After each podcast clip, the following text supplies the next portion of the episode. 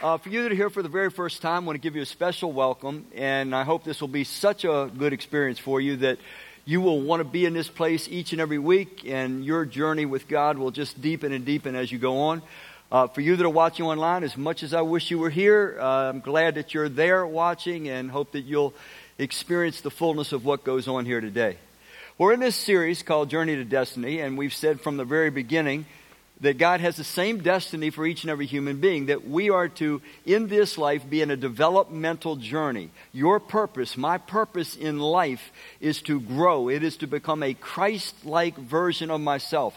This starts when I put my trust in Christ, my Creator, who loved me enough to die for me. And then as I become His follower, He can now start to help me to grow, develop, to become who I was always meant to become, that Christ like version myself and to do those things that I'm uniquely called and equipped to do. In this developmental journey, this journey toward destiny, we have certain experiences, and today we're going to look at one called defining moments. We've been tracking with Moses in the life of Moses. We see some of the typical developmental experiences that God takes us through, and one of these are defining moments. Now, let me have you just kind of think for a moment. Can you perhaps look back in your life and pick something. You didn't know it at the time, more than likely, but in looking back, you can see, man, that, that was a defining moment. That was life changing in a particular way that has moved me spiritually toward that divine destiny that God called me toward. So, kind of let that sit in for a minute, and uh, I'll share one that happened with me. Uh, this one was quite a surprise. Uh, I had been leading a Baptist church for about six years, and we started at about 12 people. We got up to about 100, and then we just got stuck, and I was just kind of coming unglued. I just knew that, that the potential for God's churches was so much greater.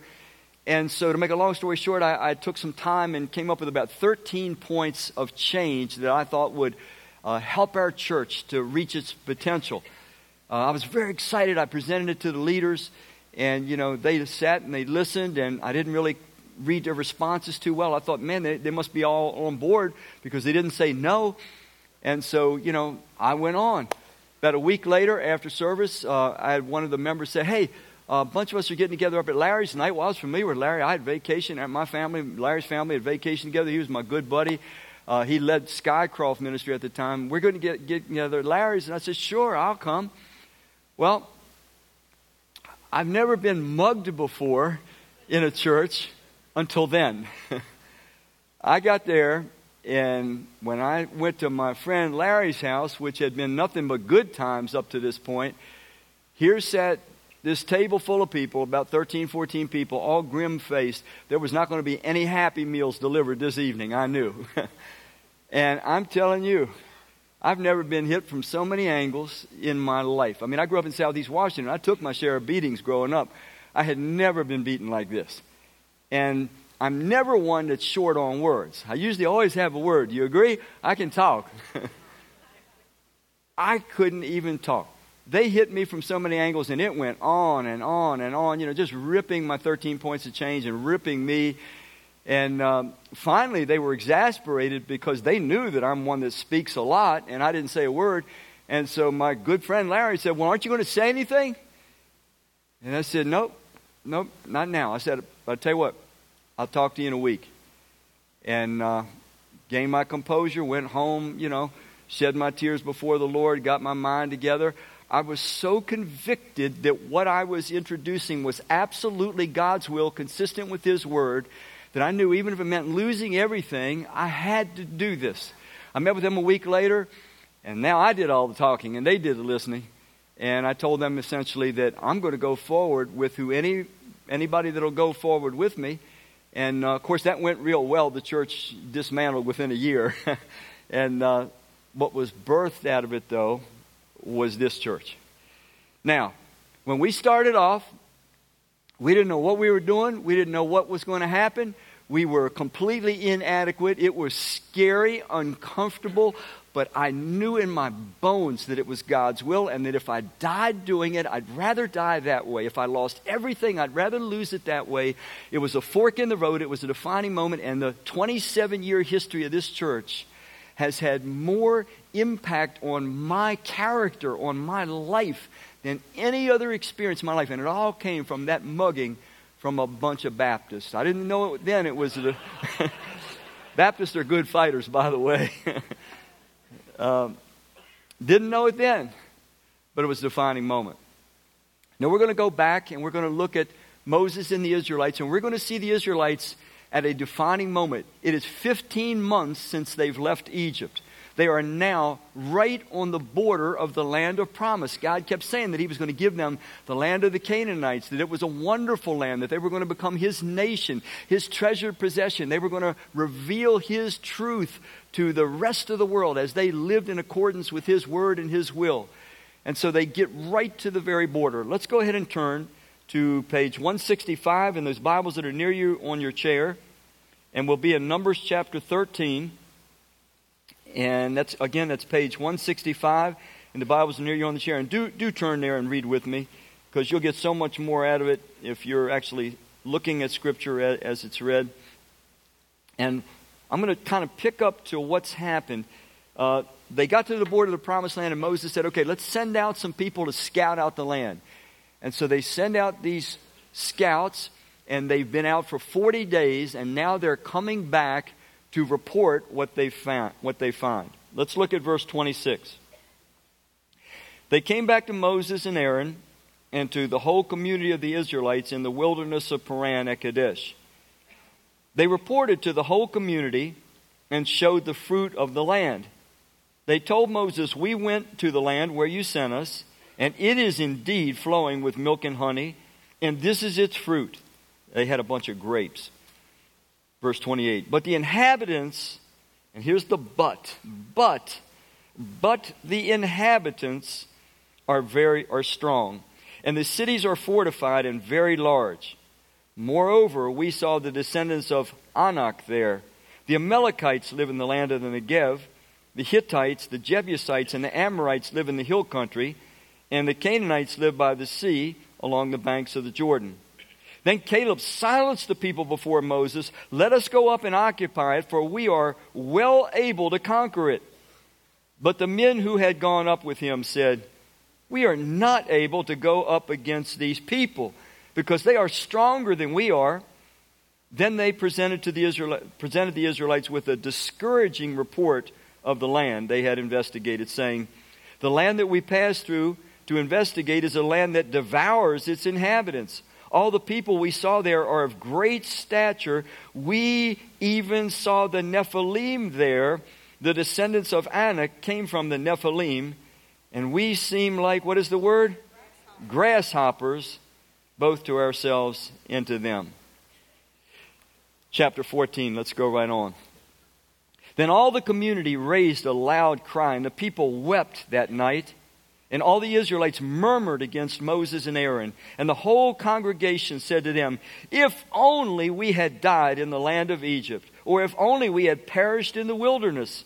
Why has the Lord brought us to this land only to be killed by the sword, that our wives and our children should become plunder? Wouldn't it be better for us to return to Egypt? So they said to one another, Let's appoint a leader and return to Egypt.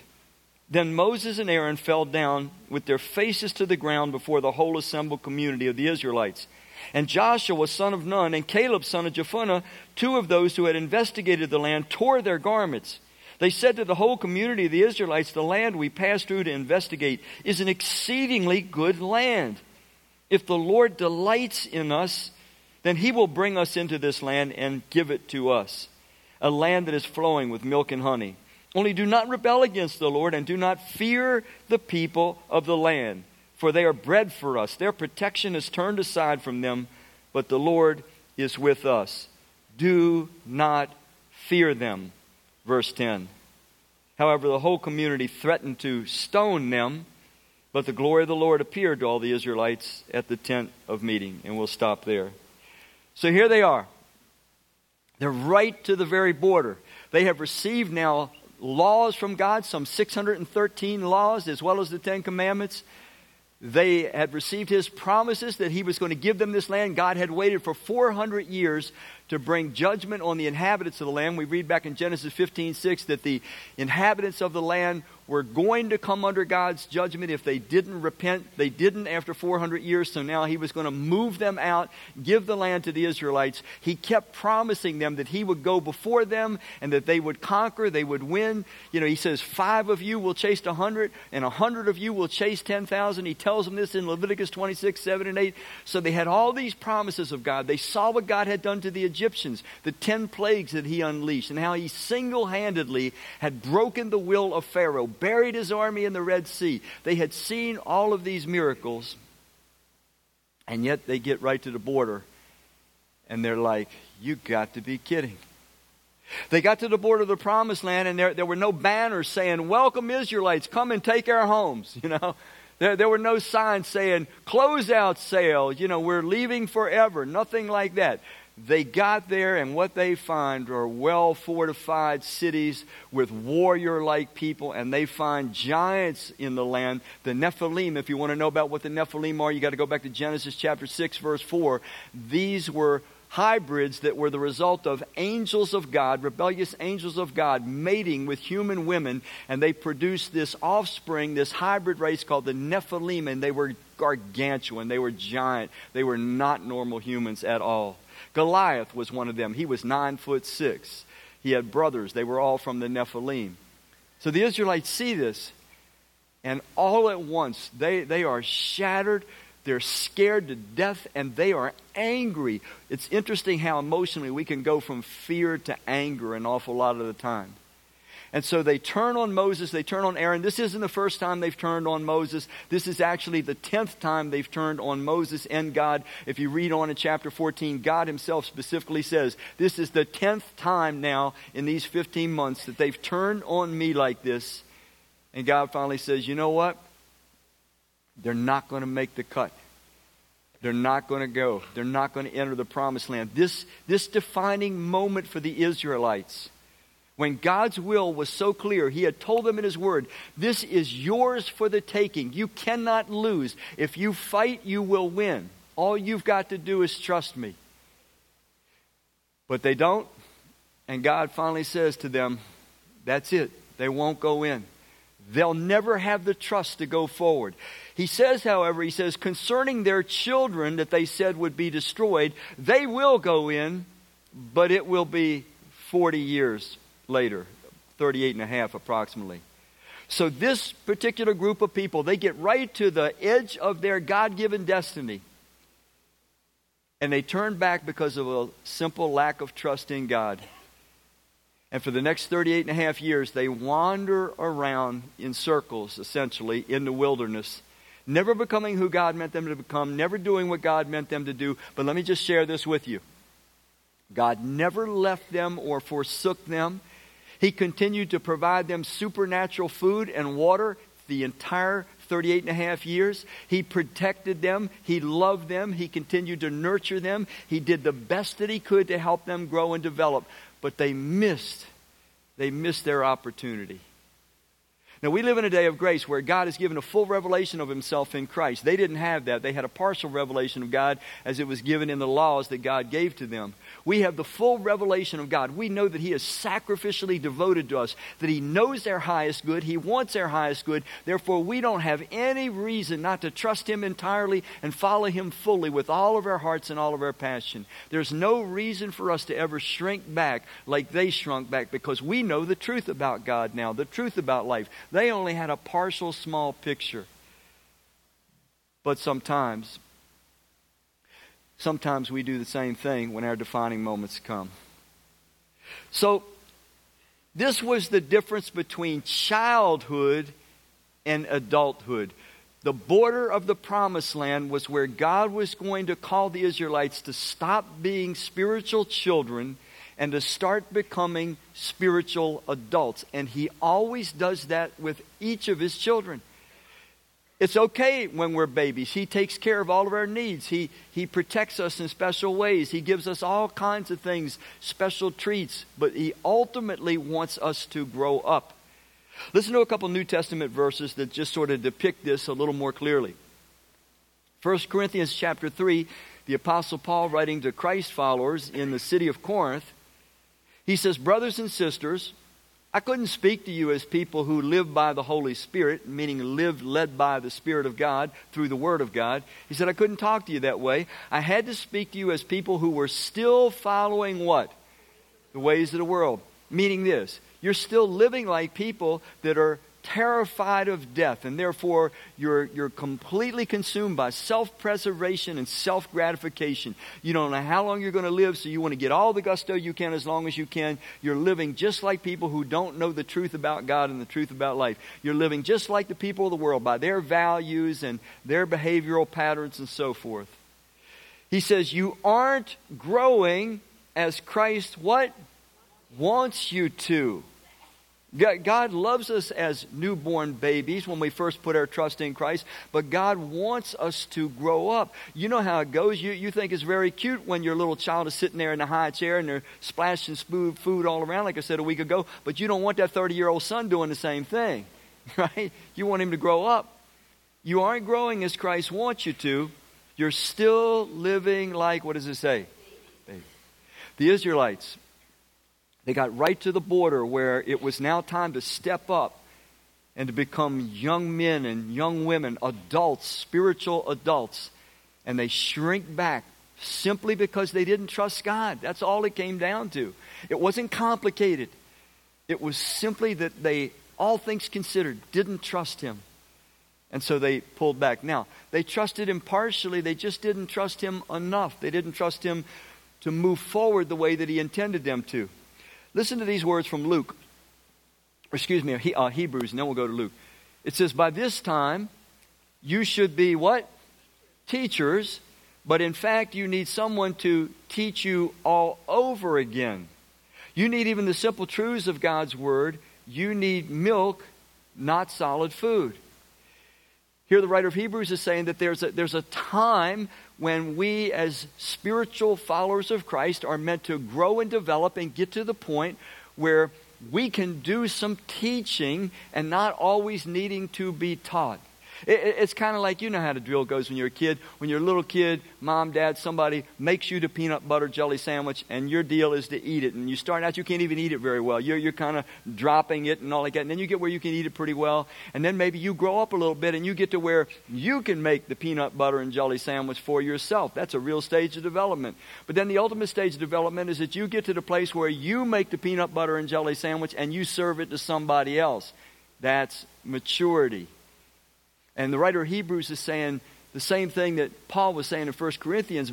God wants us to grow, and it should happen, and we should get to the place where we not only can feed ourselves, that's what it means to be a teacher, but to feed others also. One of the things that pastors here all the time. And, and I don't mind it. I swear, I don't mind it at all because God knows I do my utmost to try to serve up a good meal every time we gather together. I, I mean, I take it very, very serious, a good spiritual meal. But pastors, we hear people saying all the time, "Oh, I need to be fed. I need to be fed. I need to be fed." And you know what we think to ourselves? Why don't you grow up and feed yourself? Why don't you grow up and feed yourself? Why don't you grow up and feed somebody else? Why don't you grow up and feed somebody else? Because that is God's developmental plan. Now, that doesn't mean that we don't always need to be fed. That's why God's giving gifted teachers and leaders in a local church.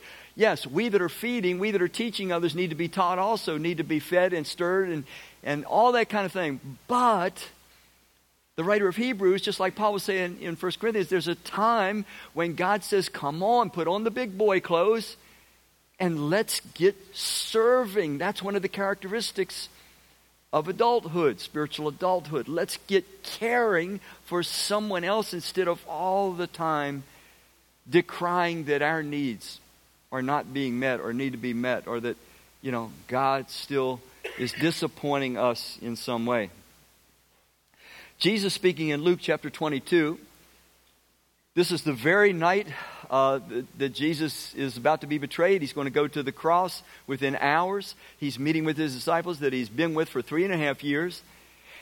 And the night of his betrayal, a dispute also started among them over which of them was to be regarded as what? Now, mind you, Jesus already told them, I'm going to be crucified, guys. I'm going to the cross. And they're arguing that night, the very night, over which one of them was the wheel, the big shot, the dog Who's going, who's going to be the greatest? The same night in Matthew 23, he answers this question. He said, The greatest among you will be your what? Servant. The greatest will, I don't think you guys got it. The greatest among you will be your what? Servant. Servant. Okay? Just as the Son of Man, Jesus speaking of himself, did not come to, ser- to be served, but to what? To serve. And we, we know this. We, I mean, we understand it. It's just like I've said before, you know, if, if there were aliens staring down on the planet and they would watch big people, you know, adults function with babies, they, would they may conclude, you know, whoever these little creatures are, they are very powerful. These big people do everything for them. They simply cry and they come running. They even change their pants for them. They are very proud. They probably think dogs are even more powerful because we go behind them with a bag picking up their mysterious creatures are very powerful. But we understand it. We know in everyday life. The greater always serves. It is the weaker that needs to be served. The Israelites were about to be called to a new step of identity and maturity, to be the, the, the, full people of God, to be his partners in ministry. That's what God always wants. He wants full blown, mature sons and daughters that know dad's heart, that know his mind, that know his word, that know his will, and who love what he loves and can't wait to get at it. Not, not automatons that wait to be told every single thing what to do and how to do it. No, that's not what he wants. And the Israelites shrunk back from that critical step. You see, there's a critical step that leads to developmental experiences that bring maturity, and part of that is you've got to learn to fight, spiritually speaking. You've got to learn to struggle. I want to share a few things with you that are requirements about moving from childhood to adulthood. The first thing is we have to accept personal responsibility, personal responsibility for ourselves, our development, and we have to be willing to forsake the comfort zone. We all know what the comfort zones are. We all have those areas in our life where we feel like I'm, I'm going to do this because I feel comfortable with that, but I'm not going to do that or be involved with that because that is too doggone uncomfortable. Well, I can just tell you, you and I will not mature unless we forsake the comfort zones in trust of God. The Israelites were going to do, listen, up to this point, God had done everything for the Israelites. He breaks them out of Egypt. He unleashes his power and miracles on the Egyptians. He opens the Red Sea. He's feeding them with manna from heaven every day. He's providing water for them supernaturally. They didn't have to do anything. He did everything for them. That's appropriate. We do everything for children, we do everything for babies. But now he was calling them to do something. He was saying, okay, now it's time. You step into Canaan and you strap a sword on your side and you start fighting for that which I am declaring is yours, but it's only yours if you're willing to fight for it. It's only yours if you care about it. It's only yours if you want it badly enough. You're going to have to be responsible and you're going to have to forsake your comfort zones. And they were not.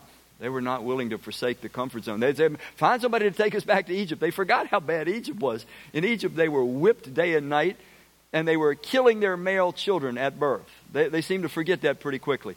Number two, it requires circumstantial risk. You and I cannot mature, will not grow into spiritual adulthood unless we are willing to take circumstantial risk. We have to counter fear with faith, with trust. You won't grow, I won't grow, we won't develop, we won't become fully mature unless we're willing to take some risk, to do some things that God says to do, but they are terribly uncomfortable, and we have no certainty as to what the outcome is going to be.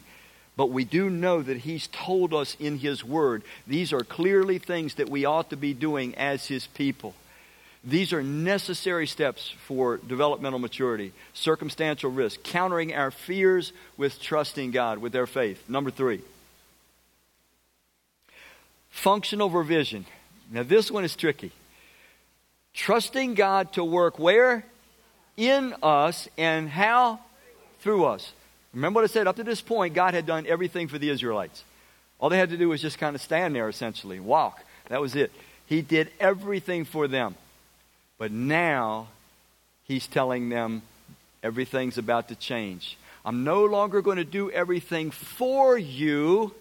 I'm going to do everything in you and through you. This is functional revision. You and I won't mature.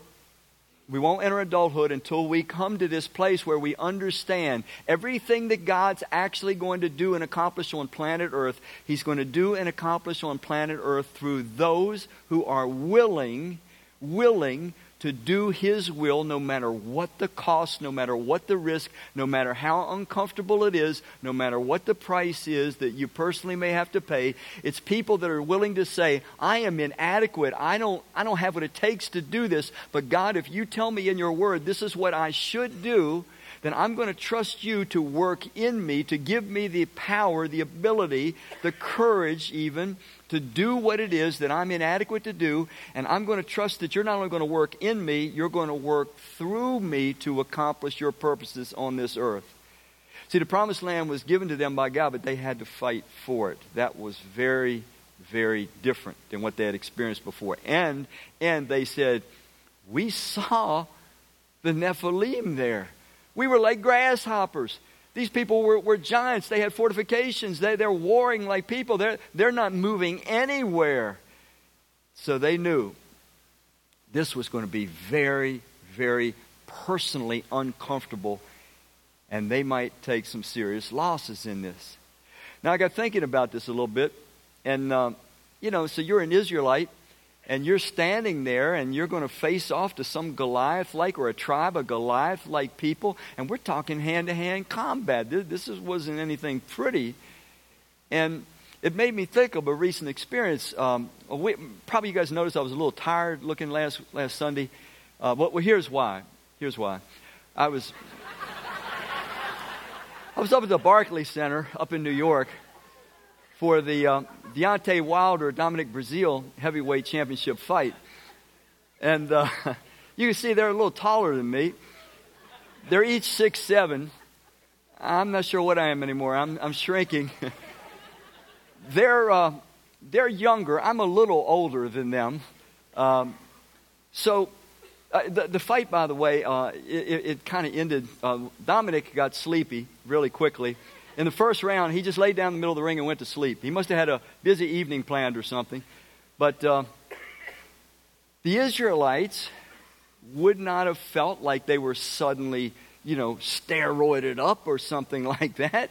It would have been like me getting into the ring with Deontay Wilder. And God telling me, Randy, if you get in the ring with him, no matter how old you are, no matter how puny you are, no matter how big he is, no matter how bad he is, Randy, he's yours, man. He's toast. Just just get in the ring, man. Just just go, you know. But I would have been terrified. I would have been like, I don't think this is possible. I do not believe this is possible. You see, we can read these stories, folks, and we can sometimes castigate the Israelites and say, oh man, you know, you saw those miracles.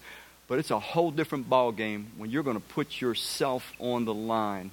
Some of you in this room, you know what it means to put yourself on the line, to put yourself in a very uncomfortable set of circumstances in order to serve God, in order to do His will, in order to serve somebody else. And you know what it's like to accept the cost that may come to you and the hurt that may come to you as a result of doing it.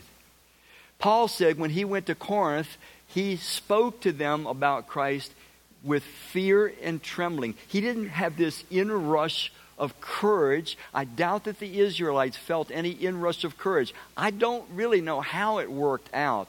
They ultimately, 38 and a half years later, that generation that they said were going to be killed, far from being killed, they went in under Joshua and they took the promised land, almost all of it, in about seven and a half years.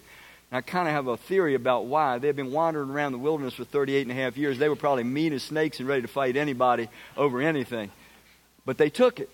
My point is this here's what I've experienced. And I've been doing this for a long time now. Once I know from the Word of God what the will of God is, I pursue it. And I really don't care if anybody else is following.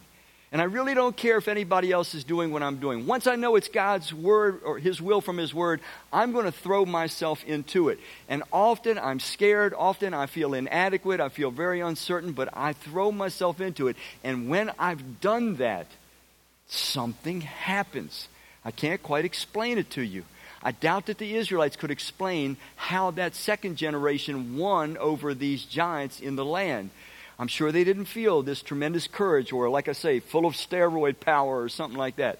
But somehow they actually won in a real struggle we are called into a spiritual struggle. Jesus said, Go into all the world, make disciples of all nations, baptize them in the name of the Father, the Son, and the Holy Spirit, teach them to obey everything that I've commanded you, and I'm with you always to the very end of the age. That is a spiritual, mental battle that we are called to fight. You are called, I am called, power of one. We are each called, if we're Christ followers, to invest in the people that are in our circle of influence in life and to invite them to church and to try to be bridges between them and their Creator Christ. And that takes wisdom and that takes courage. And that may, many times we feel inadequate about doing. But nevertheless, we're called. We're called into this struggle to face these giants in our day. So, what does it look like to enter the promised land of adulthood? 2 Corinthians, for we that are New Testament Christ followers, it says, The weapons of the war we're fighting are not of this world, but are powered by God and effective at tearing down the strongholds erected against his truth. Strongholds erected against God's truth, or the truth about God and the truth about life. What might they be? Well, how about global religions? You know, you have Islam, it's over a billion people. You, you have. Uh, Hinduism, which is just under a billion people. You have secularism, which is growing at a tremendous rate around the world. These are big ideas that are combative toward the truth about God and life. You have a false value system that is embraced by multitudes of people around the world. You have the modern day media. We're the only generation that's ever had to face the modern day media bombarding us with truths that are contrary to the truth about God and life. I mean, on and on I could go. We have governmental structures, we have money structures, we have all kinds of things that make our battle social pressures that push back and urge us don't you dare say things about Christ and the truth about life. So these are the things we have to struggle with, and we have to fight and we have to take risks and we may experience some rejection and we may experience some, some job losses or we may not get some raises that we thought we would get and, and we might even have some family division over some of these things. Listen what it says in Ephesians 6. Our struggle, it's not against flesh and blood. It'll feel like it because it's people we encounter, but it's not against flesh and blood, but against the rulers, against the authorities, against the powers of this dark world, against the spiritual forces of evil in the heavenly realms. That's who we're called to fight. Ours is a battle of ideas. We're trying to teach people that they were created by Christ and for Christ, and apart from Him, they'll never have the life they desire or were meant to have. And we just want to see them come to trust in their Creator Christ and to follow him fully the way humans were meant to live. There's a guy named Derek Lam, and, uh, or Derek Lam, and he's a Chinese Christian. He lives in Hong Kong. I think I have a picture there of him. Since 16 years old, he's wanted to be a pastor, but he knows now the likelihood is, is that he never will be. You see, Hong Kong is changing dramatically. Hong Kong was originally, you know, a British, well, it wasn't originally, but it became a British colony in 1841. And then around uh, 1898 or something like that, they made this deal with China that after a 99 year lease, China would take over again. And so in 1997, uh, China took over Hong Kong again, and they've been gradually, very slowly making changes. And what they've been doing, tearing down churches, forcing people into the, the Church of China, government controlled church, repressing Christians, forcing Christians to worship secretly underground. Slowly but surely, they're squeezing away the freedom of the Christians there, and Derek Lam is one that is fighting against this. Listen what he goes on to say. He says, I won't make Jesus bow down to Xi Jinping, although there is nothing I would love more than to become a pastor and preach the gospel in Hong Kong. I will never do so if it means making Jesus subservient to Xi Jinping. He goes on, instead, I will continue to fight for religious freedom in Hong Kong, even if I have to do it from behind bars. What I ask of you is to keep Hong Kong in your prayers as we seek to find light amid the sea of darkness descending upon us. That, that's what we're called to do today. We're called to be spiritual warriors. They were called to physical battle, and of course, they shrunk back. Listen to this verse from 1 Corinthians 15. Here's the Apostle Paul speaking to Christ followers. He says, Therefore, my dear brothers and sisters, stand firm. Let nothing move you. Always, big word, always give yourselves, what is the word? Fully. fully always fully give yourself to the work of the Lord because you know that, the, that your labor in the Lord is not in vain. So, what if this morning is a God given defining moment for some of us in this room? And I suspect it is. In fact, I suspect it is for a lot of us. What if, up to this point, we have been more or less in a state of spiritual childhood? We've been receiving, we've been taking, we've been, you know, enjoying the benefits of God's mercy and His forgiveness and the gift of everlasting life and His comforting presence and so on and the guidance of His Word and His leadership in His churches and so forth. But we really haven't even given much thought to stepping forward and saying, you know, I want to become a co worker with God. I'm going to do my part. I'm going to pay the price. I'm going to take the risk. I'm going to face whatever I have to face so that though I feel inadequate and scared, I am going to further the kingdom of God. I'm going to figure out what opportunities I have, what abilities I have, what talents, what spiritual gifts, and I'm going to start to figure out how to use them in ministry. Maybe the defining moment for some of you is you're, you're going to decide today I'm going to actually buy a study Bible, and I'm actually going to study the study Bible thoroughly as an adult. And what I'm studying that study Bible for is to know God. I want to know Him. I want to know His heart. I want to be prepared so that the Word doesn't come to me by this time. You ought to be a teacher, but I'm going to prepare myself so that to some measure I can teach others also. Maybe some of you, your defining moment this morning, there's a fork in the road, and it's about just stepping up to serve somewhere. Jesus said that the greatest among us will be servants. He is a servant. Each of us has spiritual DNA within us that is meant to be expressed in serving someone. It might just be one person that God has called you to serve. Joshua served Moses for 40 years before he finally took over the Israelites and led them into the promised land. You might be called to serve somebody, or, or maybe it's your family alone. I don't, I don't know. But maybe it's service within the context of the local church. And now this is your fork in the road. This is your promised land day. This is your Kadesh Barnea. Are you going to cross over or shrink back because it's too uncomfortable? It doesn't fit into your schedule. It makes you feel nervous. It might be that your, your dividing line is, is to join a growth group, to really get involved with other people that are seeking God for Himself. The, they want to know Him, they want to serve Him, they want to be like Him. But you've shrunk back for some reason at this point. Maybe it's inconvenient. Maybe, maybe you're just not interested. But maybe this morning, God's saying, Come on, there's still time to grow up and be a giver and a servant instead of a taker and one that is always in need to be served. So I'm not sure what your defining moment might be. I suspect that God in love has given all of us these forks in the road this morning, these defining moments.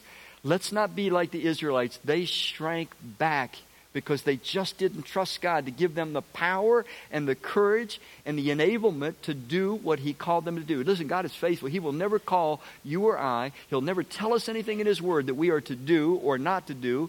He'll never tell us to stop something or start something unless He's going to give us the power to stop it or to start it.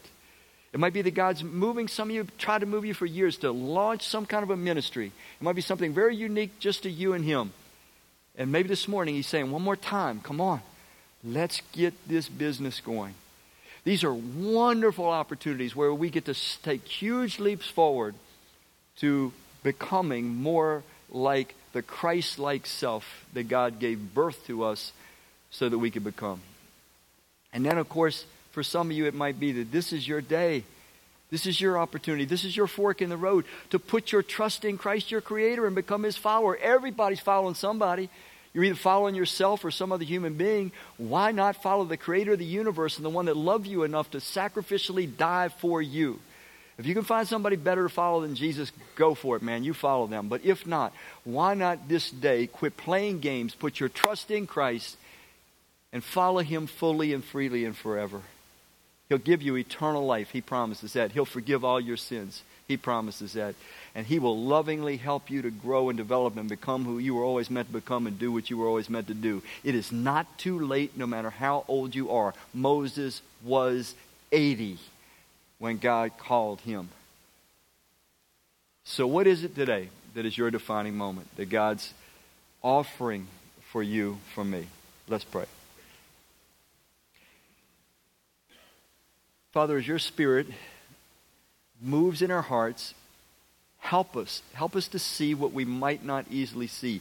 Help us to see those, those opportunities, those nudgings that maybe you've given us, those, those crystal clear areas that you have called us in your word to tackle, to handle, to deal with, to change. Help us to see those ministry opportunities that you want us to leap into, knowing full well that only with your power can we succeed. Help us to see that we are all servants made in your image and give us boldness to serve within that context that you've called us to. I ask this in Christ's name. Amen.